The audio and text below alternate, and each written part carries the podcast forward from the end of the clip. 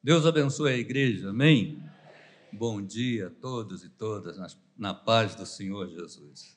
Também quero cumprimentar o pastor Ari, pastor Isabel, onde eles estão, servindo ao Senhor também.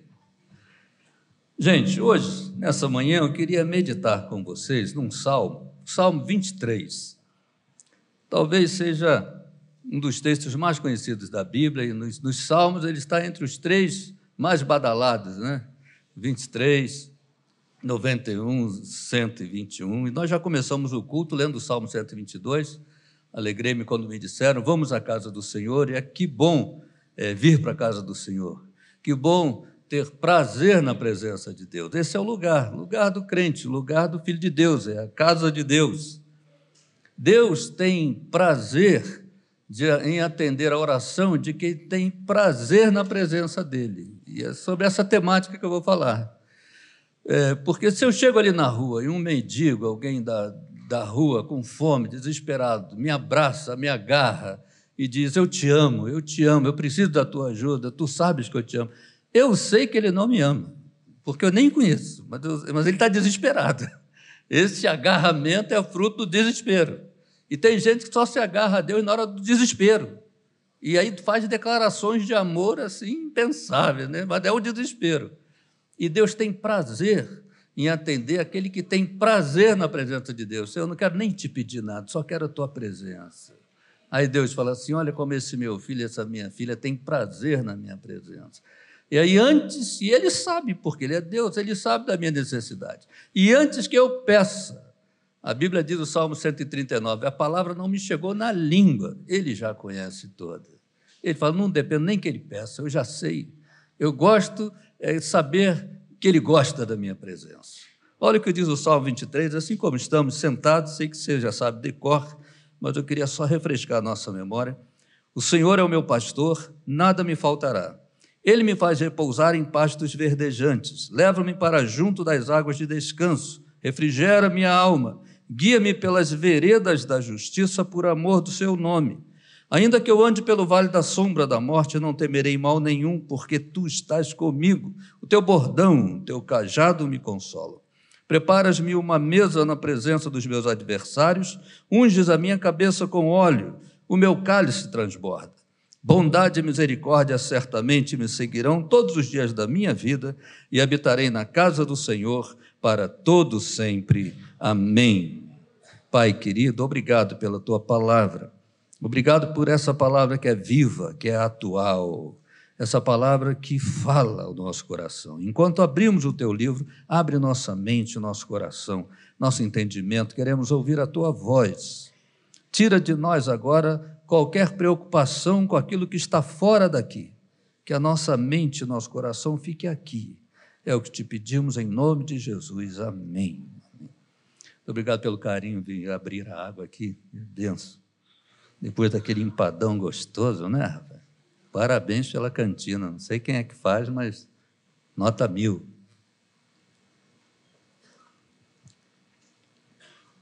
Salmo 23 é um salmo que, com as ferramentas da, da teologia, você não vai tirar muita coisa dele.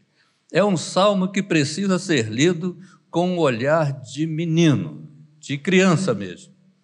Quando Davi fez a reforma ali no saltério, quando a palavra de Deus fala em saltério, eh, quando diz saltério de dez cordas, está falando do instrumento musical que tem esse nome. Mas quando fala só do saltério, está se referindo ao, ao inário. O salmo, os salmos são o inário da Bíblia, é o cancioneiro da Bíblia, que se chama também de saltério.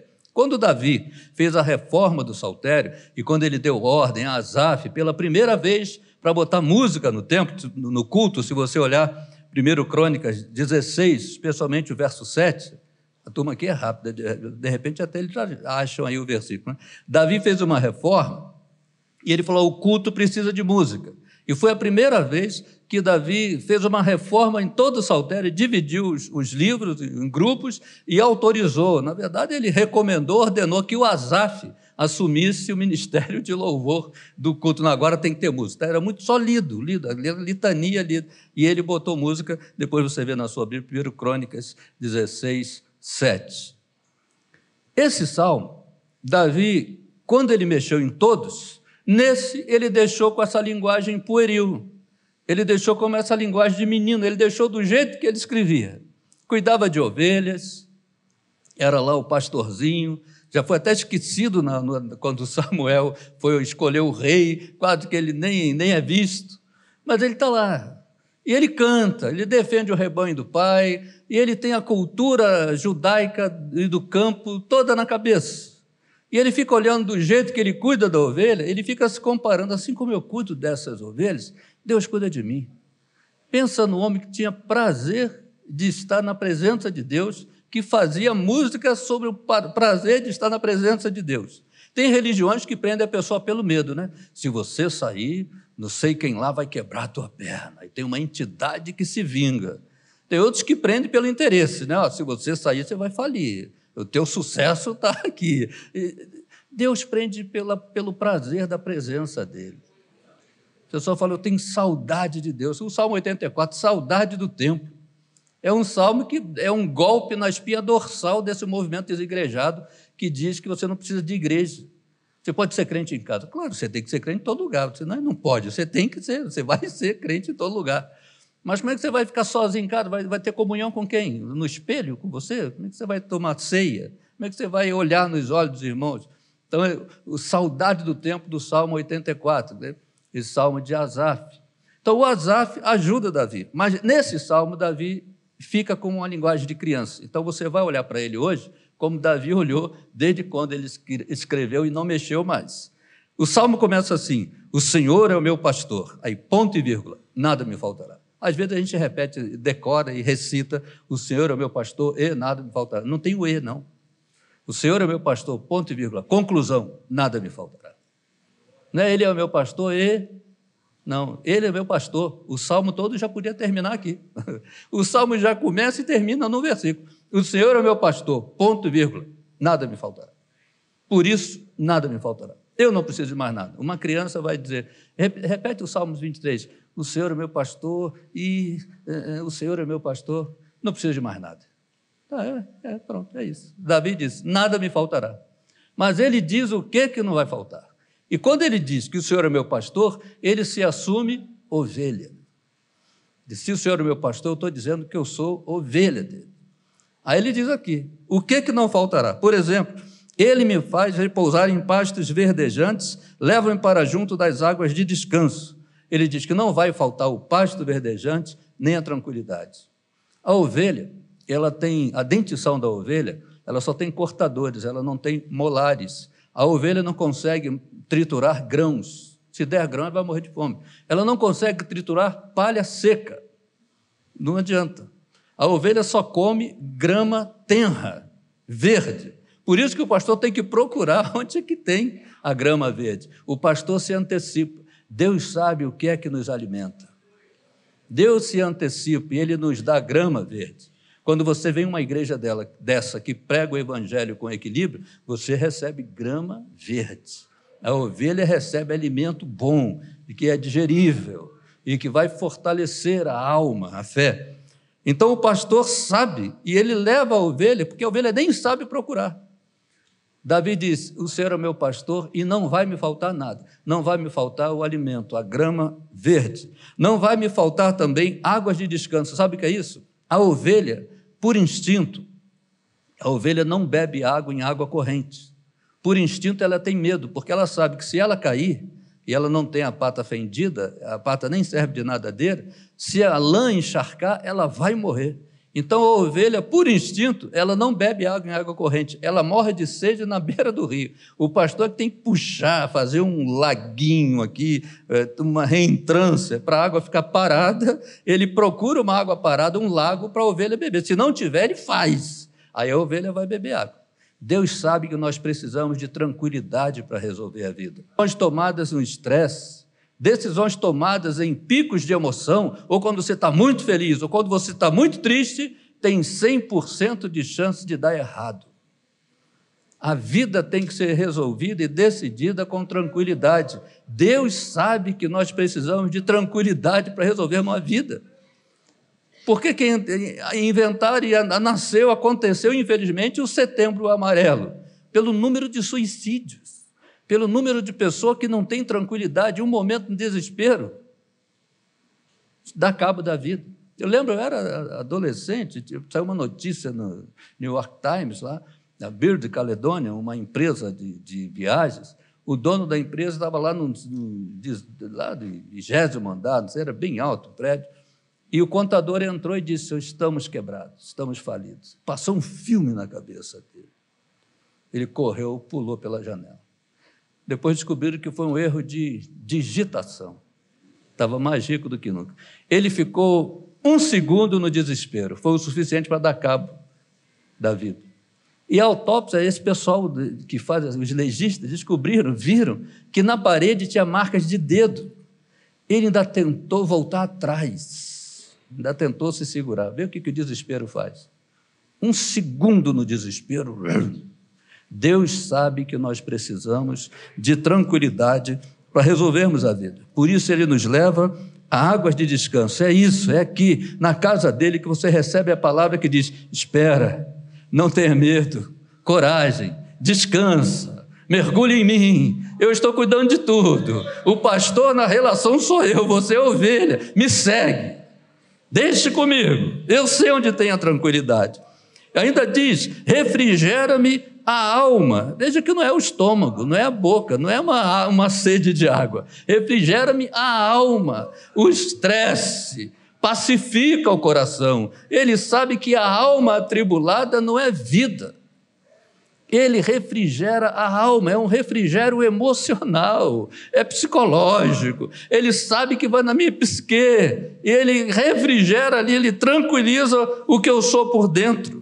Guia-me pelas veredas da justiça. Ele sabe que também a minha honra, se estiver em jogo, mas se eu estiver certo na situação, ele vai honrar a minha honra.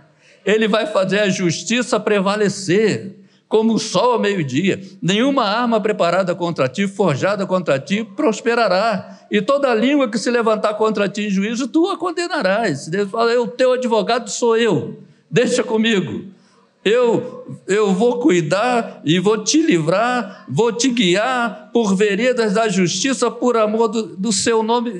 É ele que está falando. Davi fala, por amor do nome dele, de Deus. Ele fala, por amor ao meu nome, nome de Deus. Se você tem uma plaquinha de propriedade de Deus, então você me pertence. Eu não vou deixar nada corroer aquilo que me pertence.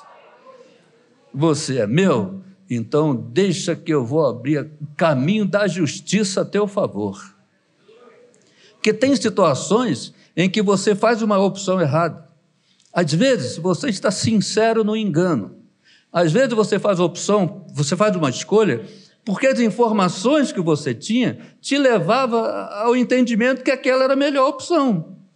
E aí depois você fica sabendo que você não tinha as informações. Nós somos humanos, não somos oniscientes, onipotentes, onipresentes. Nós tomamos decisões por informações que temos. Deus sabe. Deus sabe quando você entrou no engano, você entrou enganado. Deus sabe que você não estava enrolando, você podia estar enrolado, mas não estava enrolando. Deus sabe tanto que até eu posso me perder de mim, mas Deus não me perde. Eu posso ter Alzheimer. E o pastor perguntou: Você ama Jesus? Eu falo: Nem quero saber quem é. Eu estou com Alzheimer, estou doente. Eu me perdi de mim. Tive amnésia. Mas Deus não me perde. E vai, você é meu. Quando você estava bem, você fez um pacto comigo. Você disse: Eu sou teu. O Senhor é meu pastor, eu sou tua ovelha. Agora, amigo, você é meu. Eu vou cuidar de você como um pastor cuida de ovelhas. Davi diz: Deus cuida de mim do jeito que eu cuido da ovelha.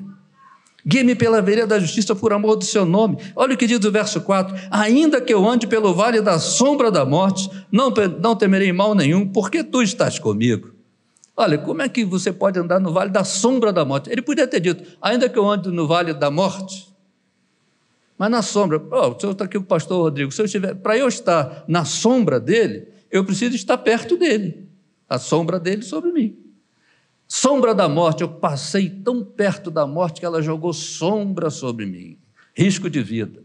Passei por uma cirurgia, passei por um acidente. Aliás, Deus nem deixa nós vermos todos os livramentos que Ele nos dá, senão a gente ia viver apavorado. O que, já, o que seta que Ele desvia de nós? Invisíveis, ataques, acidentes que Ele cancela para a gente poder passar ileso Se a gente visse tudo que Deus faz, os anjos em movimento, você ia viver, já ia acordar de joelho. Senhor, aliás, a gente, quando a gente está tranquilo, a gente acorda de manhã, quando lembra, a gente fala, Senhor, te entrego esse dia, abençoa esse dia. Mas quando você está atribulado, você sabe que resolver um problema difícil naquele dia, como é que você levanta? Senhor, abençoe cada minuto desse dia. Você fraciona o dia. Uma bênção para cada minuto. Se a gente soubesse quanta coisa Deus nos livra, a gente ia falar cada segundo desse dia. Essa passou perto, essa passou perto. Ainda que eu ande pelo vale da sombra da morte, ainda que eu corra risco de vida, o salmista diz, Davi fala, eu não vou temer mal nenhum, porque tu estás comigo. Sabe o que ele está dizendo? Ele está dizendo o seguinte: a minha vida não está na mão da morte, a minha vida está na mão de Deus. Até a morte é serva de Deus, porque ela só vem me buscar quando Ele mandar. Ela não tem vontade própria. A minha vida não tem que temer a morte, porque a minha vida está na mão de Deus.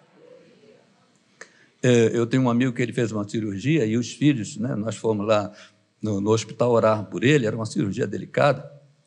Leia esse salmo. Ele falou para os filhos assim: é, Olha, se Deus me curar, vocês vão ver a glória de Deus, milagre. Mas se eu morrer, eu vou ver a glória de Deus. Encurralou a desgraça. Se o diabo estava nisso, ele tirou a mão, falou: Agora não, o que acontecer com ele vai dar glória a Deus. E ele voltou e os filhos viram a glória de Deus. Um dia todos nós vamos ver a glória de Deus. Mas enquanto tem o livramento, a gente vai ficar vendo a glória de Deus aqui. Ainda que eu ande pelo vale da sombra da morte, não temerei mal nenhum, a tranquilidade não vai me deixar, porque a minha vida, a minha segurança não está na mão da morte, está na mão de Deus. Ainda diz assim: o teu bordão e o teu cajado me consolam, a tua vara e o teu cajado me consolam. Eu fui criado numa, numa igreja, meus pais se converteram, minha mãe se converteu, assim que eu nasci, eu fui o primeiro filho já consagrado na igreja evangélica.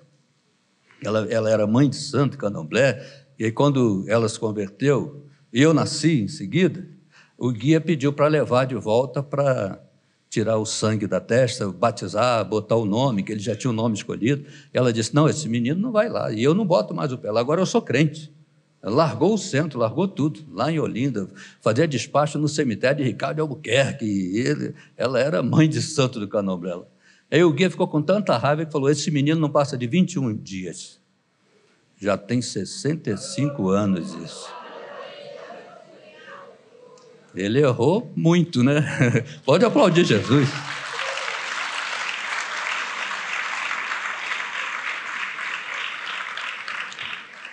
falar igual um pastor amigo meu. Ajuda aí, gente. Dá um glória a Deus. Aí elas, quando ela se converteu, ela foi para uma igreja, ela foi para um ponto oposto, foi para uma igreja bem xiita, aquela igreja que não podia ligar a televisão domingo. A gente, domingo era dia do Senhor, fazia comida no sábado, domingo comia frio, não podia ligar o fogão, senão não podia profanar o domingo. E aí, quando a gente voltava da escola dominical, Lá em casa tinha aquela TV preta e branca, Atlas, que tinha seletor, tinha controle remoto, era tac, tac, tac, para mudar o canal. Aquela antena que, de alumínio, parecia duas espinhas de peixe gigantes. Uma linha de pipa, quando tirava aquilo da posição, chuviscava tudo. Aí tem que ficar um na frente da televisão, um na janela, um na ponta da laje outro na antena. Vai, vai, vai, vai, vai. Volta, volta, volta, volta. Você já passou por isso, né? Essa geração nova não sabe o que é divertimento, o que é perder a paciência. Que o que está na antena, que é o mais velho, ele não entende que o que está na frente da televisão falando, passou demais, não tem celular, é vai, vai, vai, vai, vai. vai. Manda esse burro de decidir, é para ir ou para voltar? Não, porque passou. A, a informação tem um delay. E aquela televisão a válvula, ela demorava a esquentar para depois acender o tubo. Ninguém mais sabe o que é isso. Né? E, aparecia... e quando desligava, demorava a esfriar. Aí, depois da escola dominical, a gente chegava em casa, chegava blitz de presbítero. Tudo bem, pai do Senhor? Meu pai falou, pai, entra, almoça com a gente. Não, a gente vai em outra casa, só viemos fazer oração. A primeira coisa que eles faziam, botar a mão em cima da televisão. Se tivesse quente, profanou o domingo. Tinha que estar fria, geladeira. Era, era blitz da, dos, dos anjos do Senhor julgadores. Eu costumo dizer que o muçulmano radical, ele é xiita, né? O evangélico radical é chato. Ele cobra coisa que nem a Bíblia cobra. É aquela coisa que Paulo fala, esse legalismo tem aparência de santidade, mas não tem valor nenhum. O apóstolo Paulo era fariseu, ele sabia o que é legalismo. Tem aparência de santidade, mas não tem valor nenhum. Nessa igreja que eu fui criado, quando eles pregavam esse salmo tão bonito, Salmo 23, ele dizia nesse versículo aqui: A tua vara e o teu cajado me consolam. Sabe o que, que eles diziam? Que a vara era para quebrar a pata da ovelha fujona, que a ovelha fujona, ela leva outras com ela, quebra a pata, aí ele dizia, se você se afastar da igreja, Deus vai quebrar a tua perna, era uma, não tem a macumba, é, ela era boa cumba, para não falar que é macumba, é aquele negócio, se sair da igreja, vai dar tudo errado, e, e olha, eu morei em Jerusalém, pastor nenhum em Jerusalém quebra a pata de ovelha, porque a medicina veterinária ainda não descobriu como consertar a pata da ovelha, porque pata de ovelha é igual a pata do cavalo. Não tem conserto, tem que sacrificar. Se o, o cavalo mais caro do jockey, daí vale milhões e ganha milhões em cada corrida. O cavalo, se ele quebrar a pata, tem que matar, tem que sacrificar. A medicina veterinária não, não sabe consertar a perna, a pata de cavalo nem de ovelha. Então, o pastor de Israel, se ele quebrar a pata da ovelha, ele pode. Não existe ovelha fujona, ela é tão medrosa que ela quer ficar, ela fica brincando com as outras, mas ela é medrosa. Ele vai ter uma ovelha manca, que vai atrasar o rebanho, vai perder o valor de compra e venda, porque quem vai comprar uma ovelha manca? E não vai poder nem oferecer como oferta a Deus, que não pode oferecer animal manco. Então, ele não é bobo. O pastor da ovelha não, não quebra a pata de ovelha. Ainda dizia que era para rachar a cabeça também. E o cajado racha a cabeça. Olha, vou dizer o que é.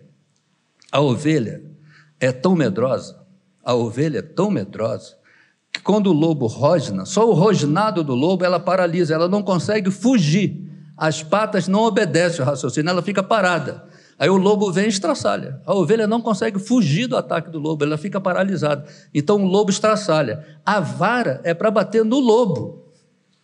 E o cajado, que é assim, ele trabalha ao contrário. Quando a ovelha cai no buraco, o pastor vai, aquele cajado, vira, pesca a ovelha, traz ela, tira do buraco. O que Davi está falando, o menino Davi, o pastorzinho, quando escreve isso, ele está dizendo: A tua vara e o teu cajado me consolam. Ele está dizendo o seguinte: quando eu for atacado, tu me proteges. Se eu cair, tu me levantas.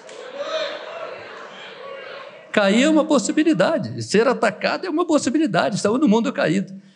A, a ovelha olha, o pastor está com aquela vara, o lobo pode rosnar. Se ele vier, o pastor bate. Se eu for atacado, tu me defendes. Se eu cair, tu me levantas. Você está precisando disso?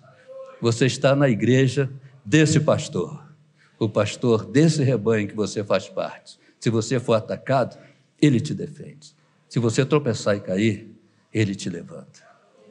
Ainda diz mais aqui: preparas uma mesa na presença dos meus adversários. Olha, os judeus, os hebreus é que criaram, a, a, é o versículo 5, eles que criaram o, o, o cômodo, sala de jantar, porque toda planta, todo, todo mundo, Estados Unidos, Brasil, é, sala, quarto, cozinha, banheiro, dependência. Não é isso? Uma planta do mercado, o arquiteto faz sala, quarto, cozinha, banheiro. O judeu tem a sala de jantar. Sala, que é de estar, sala de jantar, a sala de refeição. Porque a comida, a refeição numa família judaica é um culto, é uma celebração. Eles não entram armados, as armas são tiradas, só ficam na sala de estar. Até os talheres têm pontas arredondadas, não tem nada pontiagudo, não tem nada que lembre arma. É o lugar onde o judeu está mais indefeso, ele está longe das armas e o que ele tem na mão não serve para defender. O salmista Davi diz assim: Tu preparas um banquete para mim na presença do adversário. Eu posso estar cercado de inimigo, eu vou sentar e vou comer. Não vou perder nem, a, nem o sono, nem a fome. Ele falou: Eu descanso tanto em ti que eu vou sentar e vou comer. Quando eu estiver mais desarmado, mais indefeso, não vou perder o apetite nem o sono, porque a minha tranquilidade está em ti.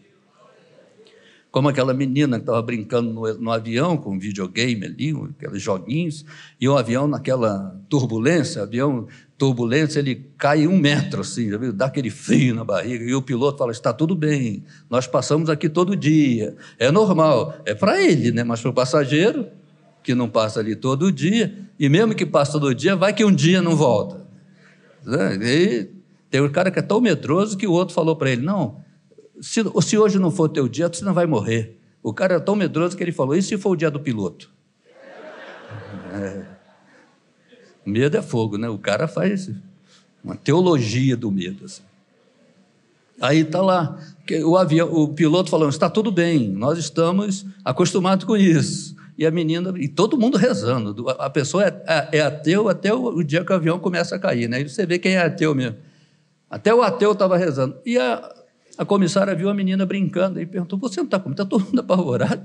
Você não está com medo? E a menina falou: Não, meu pai é o piloto. Se ele falou que está tudo bem, está tudo bem. É confiar naquilo que o pai fala. Prepara uma mesa na presença dos adversários. Senta e come, meu filho, eu estou cuidando do resto. Não perca a saúde por causa disso, não perca o sono nem a fome. Eu estou cuidando de tudo. Come aí que o resto é comigo preparas uma mesa na presença dos adversários.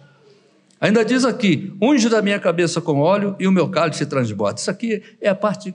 Cada, cada parte fala de uma maneira diferente com cada um. Comigo, isso aqui, esse trecho fala muito, porque eu sempre levei grupos a Israel. O tempo que eu morava lá, ficava com a plaquinha, né? Brasil, já recebi.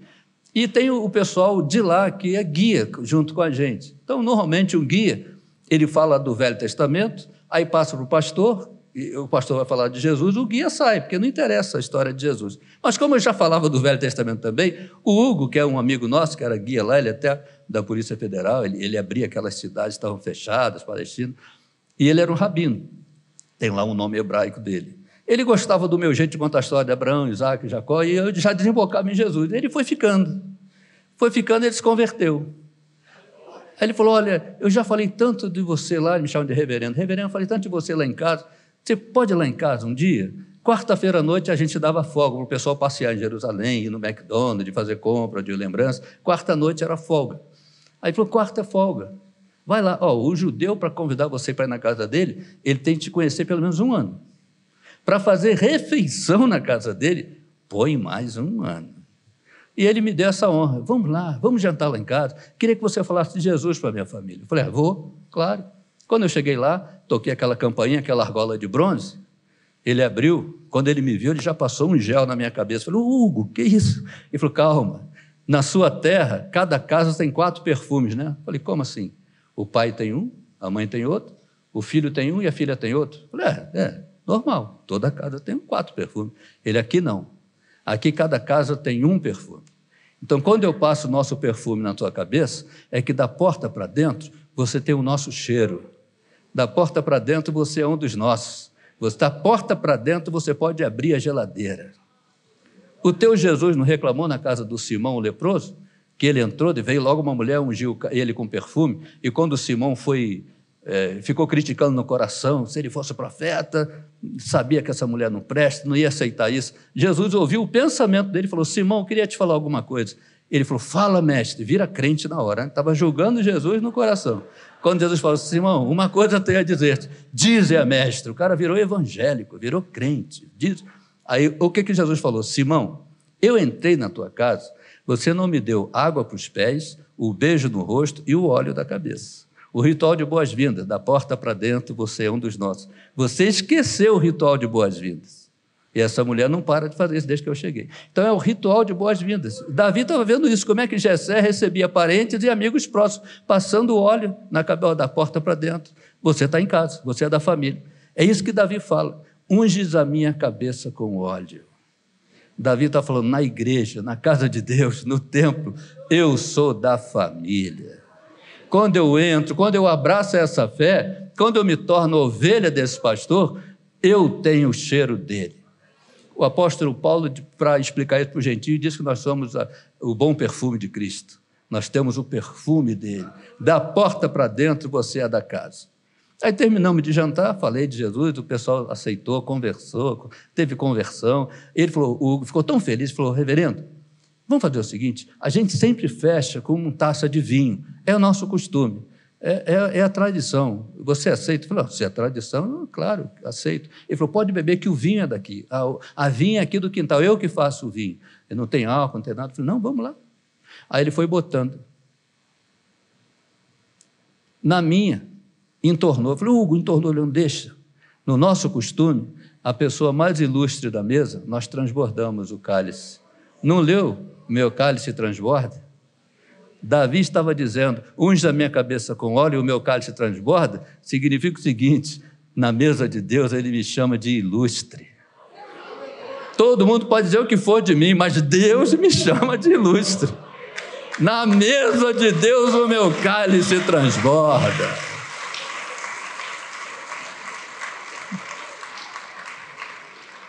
Eu sou ilustre para Deus. Lá no mundo eh, muçulmano, no mundo árabe, no Líbano isso é muito forte.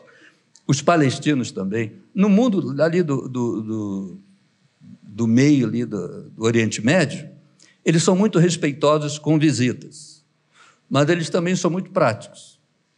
Tem hora que a visita passa da hora, né? O John Wesley, fundador da Igreja Metodista, disse: não fique num lugar nem um minuto após do tempo estritamente necessário. É melhor que você saia, eles querendo que você fique, do que você sair todo mundo dizendo, até que enfim. Né? Aquele chiclete que pediu, perdeu o gosto, tem hora que a visita passa da hora. Mas o muçulmano, o árabe, o, o, pessoal, o palestino, o judeu também, eles têm um costume, tem uma senha, tem uma rodada de vinho enquanto a conversa está. Quando o dono da casa já sabe, já está cansado da visita, da visita, mas não pode falar, ele enche até a metade o copo da visita. Bota até a metade o vinho. Vai acabar logo e tchau, amigo. Brimo, né? Ô, oh, mano, ô, oh, Salim, ô, oh, Jacó, primo, vai.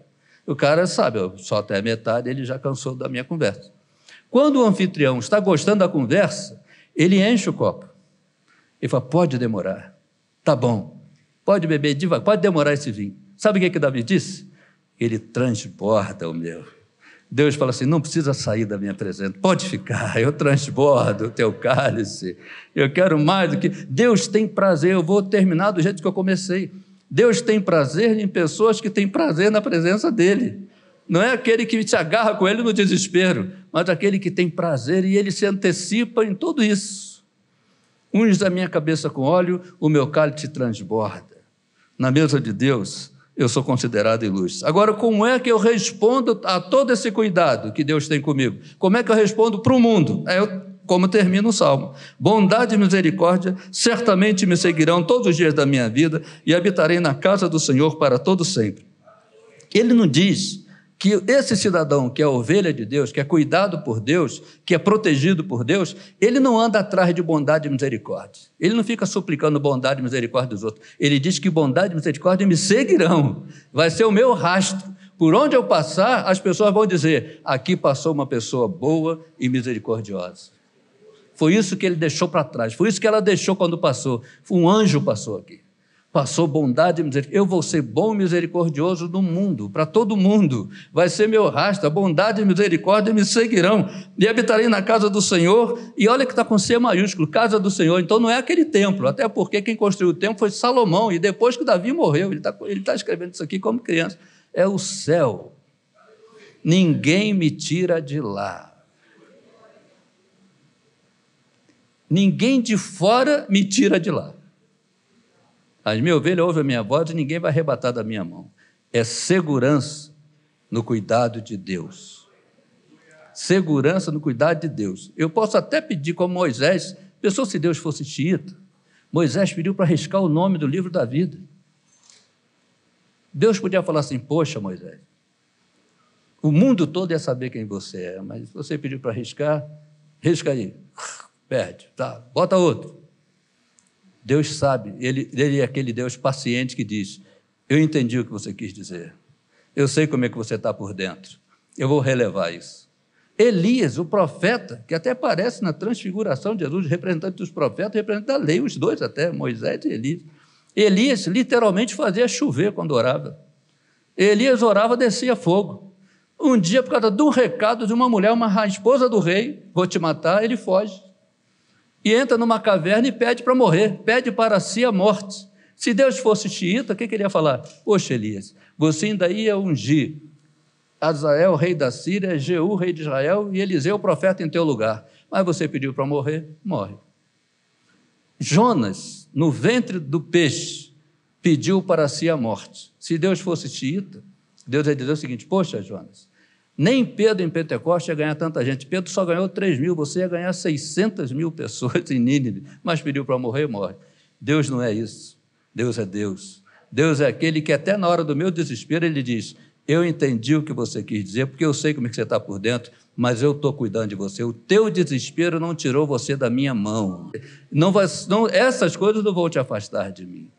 Você vai estar cercado pelo meu amor. E o teu testemunho no mundo vai ser bondade e misericórdia. Hoje eu vim nessa manhã falar de um salmo tão conhecido, escrito por uma criança, por um menino, mas que talvez o teu coração, coração de menino, de menina, o teu coração que lembra às vezes memórias amargas, coisas que aconteceram no passado e que dói até hoje, porque o nosso cérebro não sabe o que é passado, presente e futuro. O nosso cérebro pensa que tudo é presente. Por isso que quando você lembra de uma história ruim, uma humilhação do passado, teus olhos enchem de água, porque o cérebro acha que está acontecendo de novo. Por isso que quando você está muito ansioso, ansiedade é excesso de futuro, né? depressão é excesso de passado. E o que você bota excesso, o cérebro reage, o teu corpo reage, o coração dispara. Aí ele falou assim: Deus, eu sei que você é assim, que você é humano, essa natureza caída que nós temos. Mas quem está aqui sabe que você precisa de tranquilidade, precisa de águas tranquilas, de pastos verdejantes. Eu sei que você precisa daquele que te defende porque tem lobos te atacando. Eu sei que você precisa daquele que te levanta porque você tropeçou. Aquele que inspirou Davi, que é o, o pastor desse salmo, está aqui. E eu queria que você tivesse um encontro com ele. Eu não sei como é que você está por dentro mas eu sei que aquele que está aqui te conserta por dentro e por fora.